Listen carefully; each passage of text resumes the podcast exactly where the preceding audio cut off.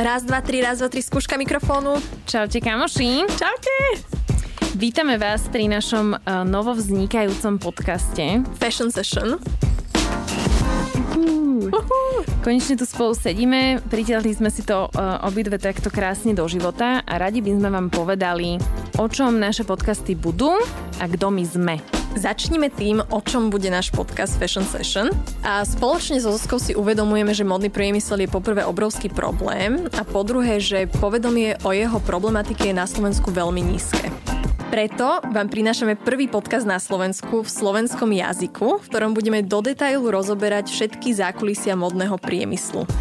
A to aj jeho environmentálne a sociálne dopady, s ktorými bojuje už 10 ročia a stále je to približne rovnaké. Okrem toho vám budeme poskytovať nielen rôzne fakty, ale aj riešenia, ktoré si sami môžete do života aplikovať. Veríme, že čím viac informácií máme, tak tým vieme robiť lepšie rozhodnutia. My naozaj veríme tomu, že individuálne zmeny sa rátajú a naozaj veríme aj tomu, že jednotlivec žijúci v spoločnosti môže zmeniť svet. Máme tu krásny quote od Margaret Mead, a nepochybujte o tom, že malá skupina láskavých, odhodlaných občanov môže zmeniť svet. Skutočnosti je to jediná vec, ktorá kedy svet zmenila. Ó, krásne. Toto nie je ešte naša prvá epizóda, ale rozhodli sme sa, že pre vás pripravíme krátke intro, aby sme sa lepšie spoznali, aby ste nás lepšie spoznali. A chceli by sme s vami zazdieľať naše príbehy, ktoré nás dostali až sem, na tieto stoličky krásne. Doslova nás to dostalo až na tieto stoličky a môžeme ísť teda rovno na to. Zuzi, prosím ťa, povedz nám všetkým, už nedočkavo čakáme, a tvoj príbeh. OK, ahojte. Uh, tak ja som Zuzana Dudková a momentálne kaučujem ľudí, Okrem toho organizujem uh, swapy uh, oblečenia v Bratislave a založila som aj platformu udržateľnosti. Nevždy alebo nebolo to vždy tak, že by som e, vedela úplne takto jasne povedať, že kto som a čo robím. A úplne dlhú dobu, dlhú dobu môj život, e, šatník a, a práca nedávali zmysel. A čo bolo najhoršie, tak e, celkom dlho som vlastne nevedela z toho von. A môj príbeh s oblečením sa bol najskôr taký akože závislácky, že um, poviem to tak, že som bola nákupná maniačka. Naozaj som kedysi nakupovala veľmi veľa zbytočností. A keby som mala samu seba opísať spred tých desiatich rokov, tak uh, asi by to bolo slovami uh, mladá a stratená. A, ale teraz uh, veľmi hrdo hovorím, že veľa ľudí z mojej minulosti ma pozná takú, aká už našťastie nie som. Za tých posledných 10 rokov som veľa pracovala na upratovaní aj svojich hodnôt, aj životných postojov a samozrejme ruka v ruke s tým prišla aj zmena môjho nákupného správania. A práve tento môj osobný príbeh je pre mňa zdrojom inšpirácie a vlastne udáva aj kurz, akým sa platforma vyvíja. Sama som na sebe odpozorovala, ako sa začal môj svet meniť keď som si začala upratovať šatník. Môj terajší príbeh sa začal písať pre šiestimi rokmi, keď som sa e, celá zúfala rozhodla vytriediť si šatník. A na pomoc som si zobrala knižku od Marie Kondo, ktorá sa volá Kúzelné upratovanie. A myslím, že aj sama Mári v tej knižke hovorí, že ak si raz upraceš domácnosť, tak sa ti zmení život a uprace sa ti aj život. A to sa vlastne aj mne stalo, ale uvedomila som si to až roky potom, ako som toto vlastne začala robiť. Ona v tej knižke hovorí, že prvým krokom, keď si chceš upratať napríklad šatník, pretože ja som začala teda šatníkom a tam som vlastne aj skončila, je, že musíš, musíš všetky veci, ktoré máš doma, v tej skrini a v tých botníkoch vypratať na jedno miesto. A to bol vlastne pre mňa ten šokujúci moment, kedy ja som vytiahla všetko zo skrine, Nahádzala som to na postel, topánky som proste podkladala po, po, pri tej posteli. A ja som vlastne vtedy, keď som videla tú horu toho oblečenia a tých topánok, jediná vec, ktorá mi vtedy napadla je, že ako je sakra možné, že ja sa proste niekedy ráno zobudím a mám chuť sa rozplakať, lebo si myslím, že si nemám čo obliecť. Čiže um, to bol pre mňa taký, že prvý aha moment šatníkového typu, ktorý až teraz spätne vidím, že mi vlastne obratil život na ruky. Na, na ruky. Na ruby. A keď som vlastne uh, potom naspäť do, do toho môjho šatníka vrácala oblečenie, tak som sa rozhodla, že si do toho šatníka vrát, vrátim vlastne len kúsky, v ktorých som sa 100% cítila, že toto som ja, toto je proste niečo, čo milujem. To určite poznáš, že oblečíš si na seba nejaký kúsok a proste vieš, že si v tom bohyňa, že ti to úplne sedí, že nemusíš sa už nikoho pýtať, že či áno alebo nie, proste to je ten tvoj kúsok. Že mne v šatníku z tej hory oblečenia zostalo asi 20-30 kúskov a čo bolo ale zaujímavé, tak pred týmito šiestimi rokmi vôbec pre mňa nebolo rozhodujúce, či uh, bude môj šatník udržateľný alebo nie, ale ja som proste len chcela mať čo nosiť. A tá udržateľnosť mi prišla do života až po prednáške o Zero Waste, ktorú v Bratislave organizoval Inštitút cirkulárnej ekonomiky, INCIEN. A prednášala tam Ivana Maleš a Petra Čefalvajová. A celá táto prednáška o Zero Waste sa vlastne odohrávala v prvej predajničke u Dobrožrúta. Vôbec netuším, ako som sa tam dostala, ale myslím si, že to bol ďalší kúsok do skladačky, ktorý som potrebovala, pretože na tejto prednáške som sa dozvedela, čo je to cirkulárna ekonomika a dokonca aj to, že na Slovensku máme niečo také ako textilný odpad a aj to, že by sa z tohto textilného odpadu vlastne dalo niečo ušiť. Na tej prednáške som sa v úvodzovkách zamilovala do Petri Šefalvajovej a nejakým spôsobom som vedela, že sa s ňou chcem, chcem kamošiť, tak som si ju vlastne po prednáške našla na Facebooku. Napísala som jej, to som nikdy predtým neurobila. No jasné.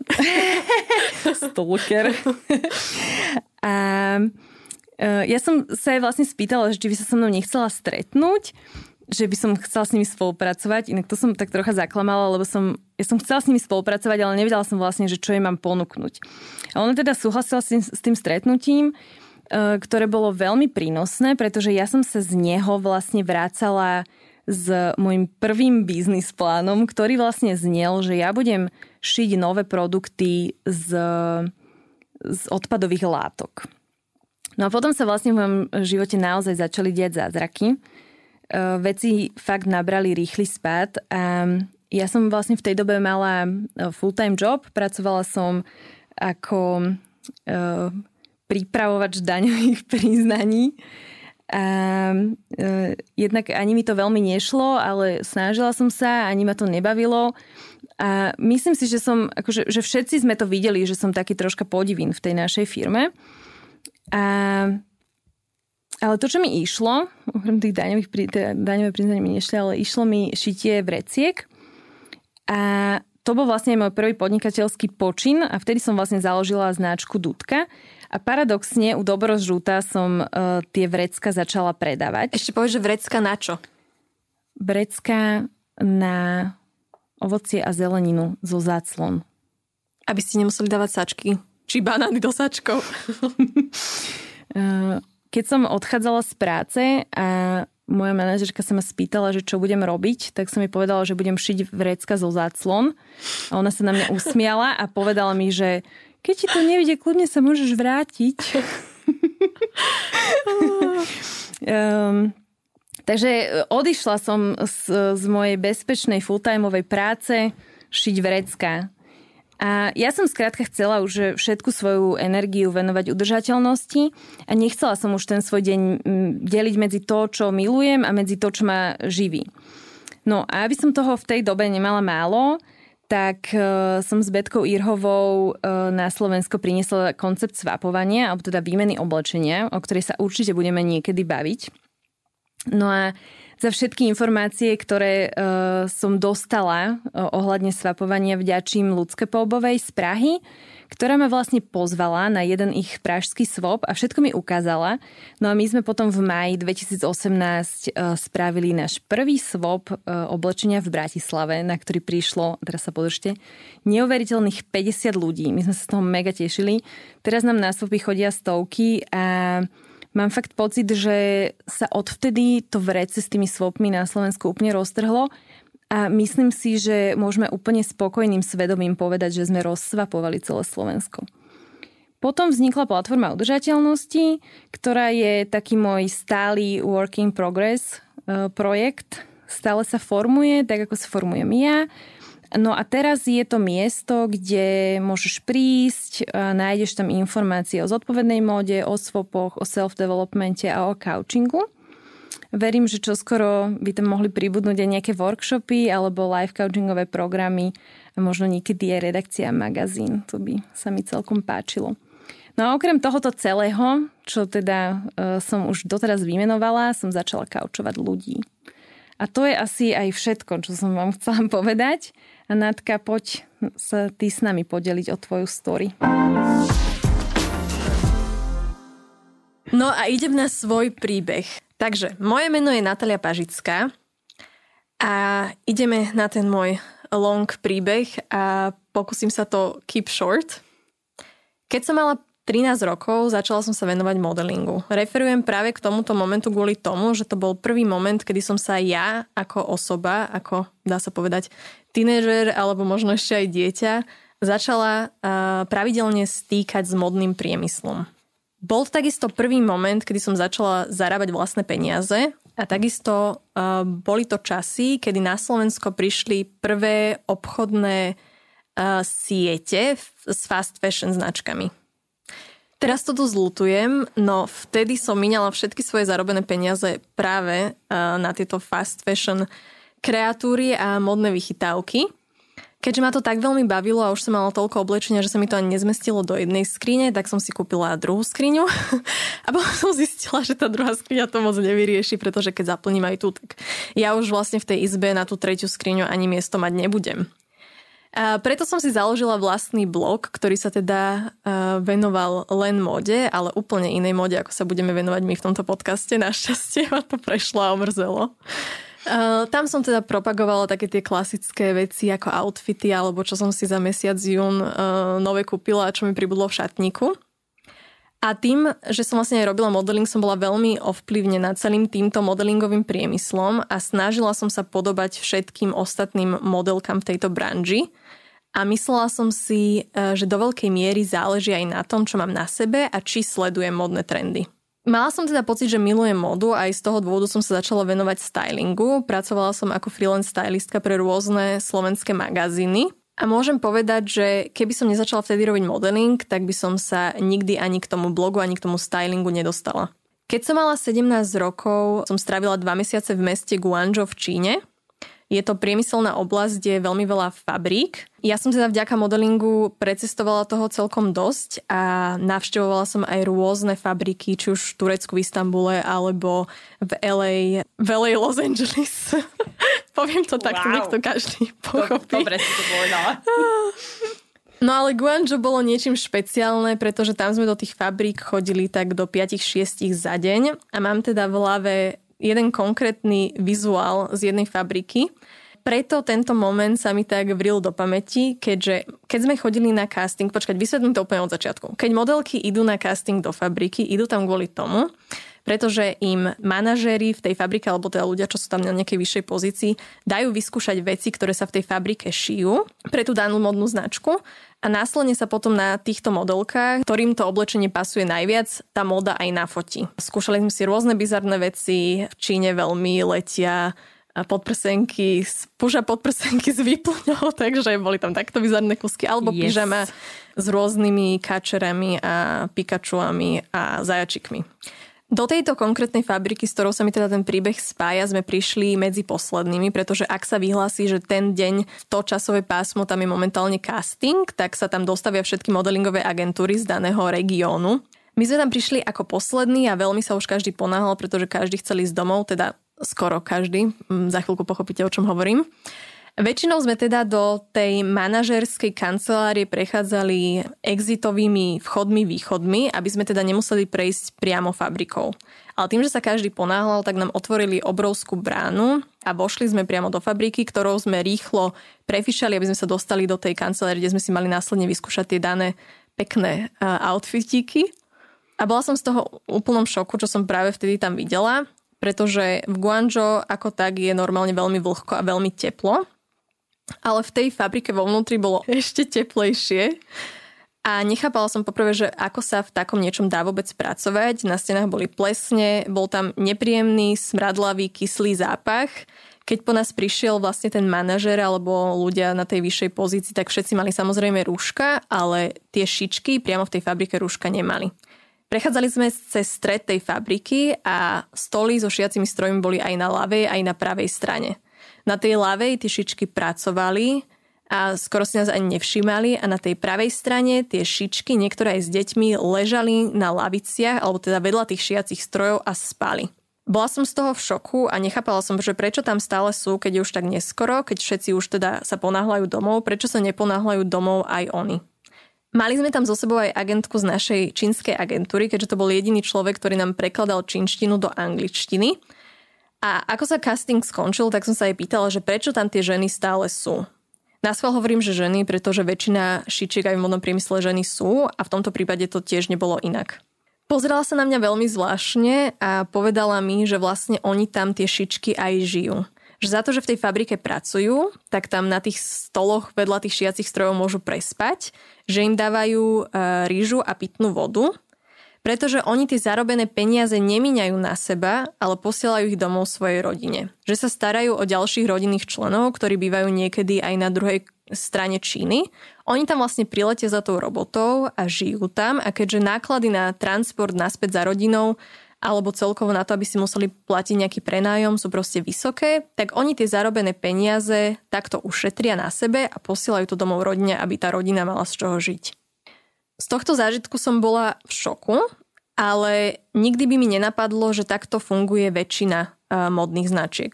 Ja som si stále nejak myslela tým, že sme fotili tie puža podprsenky a tie kačerové pyžama, že sa to týka len týchto čínskych šmejdov a že maximálne takéto veci u nás na Slovensku môžeme nájsť niekde na miletičke.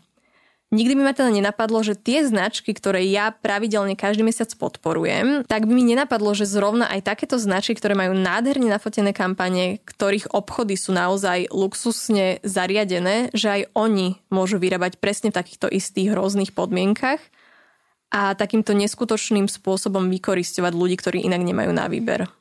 Keďže mi tá moda stále nejakým spôsobom nedala spávať a stále som bola veľkým fanúšikom, tak som sa rozhodla, že idem modu aj študovať. Uh, išla som študovať Fashion and Branding na Amsterdam Fashion Institute do Amsterdamu, kde som uh, tento jún vlastne ukončila bakalára po 4 rokoch.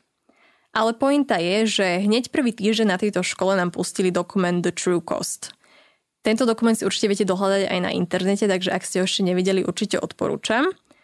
A vďaka tomuto dokumentu som si ja pospájala v hlave všetky bodky. Zrazu som zistila, že to sa netýka len tých šmejdov na miletičke, ale že sa to týka úplne a takmer úplne každej modnej značky, ktorú som ja dovtedy poznala.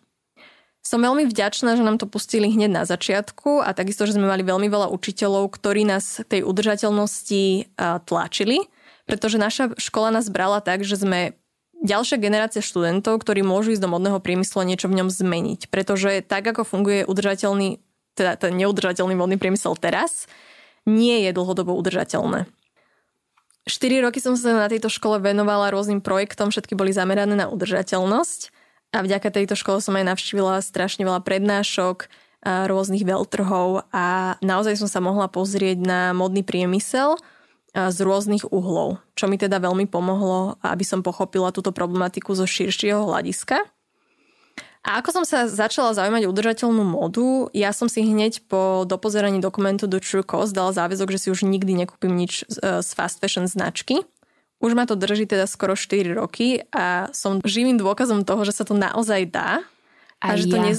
aj, aj Zuzka. A neznamená to, že musíte chodiť holí a žiť v lese, o tom potom. Neskončilo to však len pri modnom priemysle. Následne som začala eh, pátrať po ďalších informáciách a o ďalších environmentálnych e, problémoch som začala zisťovať viac. E, mala som také obdobie, že som sa venovala jednorazovým plastom, následne odpadovému hospodárstvu, deforestácii a klíme a jednoducho mám také tie obdobia v živote, kedy sa venujem rôznym problémom, ale tá móda je ako keby taký ten stabilný, tá stabilná téma u mňa, že tá udržateľná móda tam vždycky nejakým spôsobom prevláda. Keďže ma všetky tieto problémy hnevali a nechápala som tomu, že keď viem o tom teraz ja, že ako je možné, že o tom nevie väčšina ľudí na tomto svete, keďže tieto problémy sú naozaj tak vážne, tak som natočila video, ktorého názov bol a teda stále je Every Individual Matters. Tento názov vznikol tak, že som bola na prednáške Jane Goodall, ktorá navštívila našu školu a ona presne toto slovné spojenie použila a odtedy sa spája už u nás na Slovensku aj so mnou. Toto video som natočila naozaj preto, aby si ho pozrela moja mamina, jej kolegyne, moja sestra a jej kamošky. No nakoniec malo cez milión videní eh, na Facebooku a YouTube a vďaka tomu ma začalo sledovať na Instagrame celkom veľa ľudí. Preto som využila svoj uh, Instagramový potenciál, ak to tak môžem nazvať, a začala som sa venovať rôznym témam udržateľnosti a riešiť tieto ekologickejšie témy do hĺbky, aby som naozaj inšpirovala ľudí k tomu sa zamyslieť nad svojim uh, životným štýlom a inšpirovala ich k nejakej malej zmene. Odtedy som tieto témy dostala do rôznych médií, prednášala som na Slovakia Going Zero Waste, bola som teledáň, v komerčných časopisoch Eva Eva. A snaží sa to dostať naozaj k širokému publiku a k rôznym vrstvám ľudí, aby si každý mohol uvedomiť to, akú silu má naozaj individuálna zmena a ako ďaleko to vieme spolu dotiahnuť.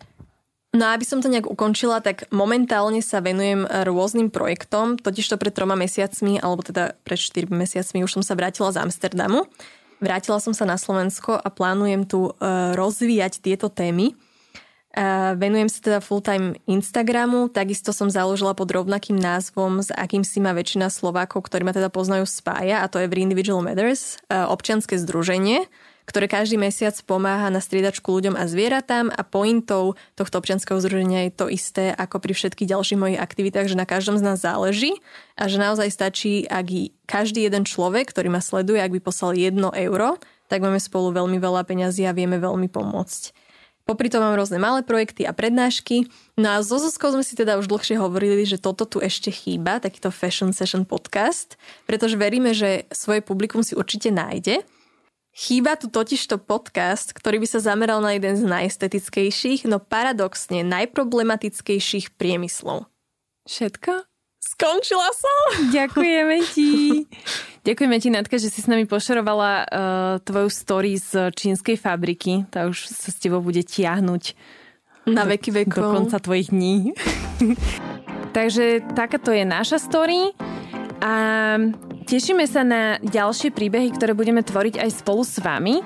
Ďakujeme, že ste si vypočuli naše príbehy. Veríme, že boli pre vás inšpiratívne. Veríme, že si pustíte aj oficiálne prvú epizódu, ktorá vyjde čoskoro. A majte sa zatiaľ krásne. Ahojte. Pa, pa.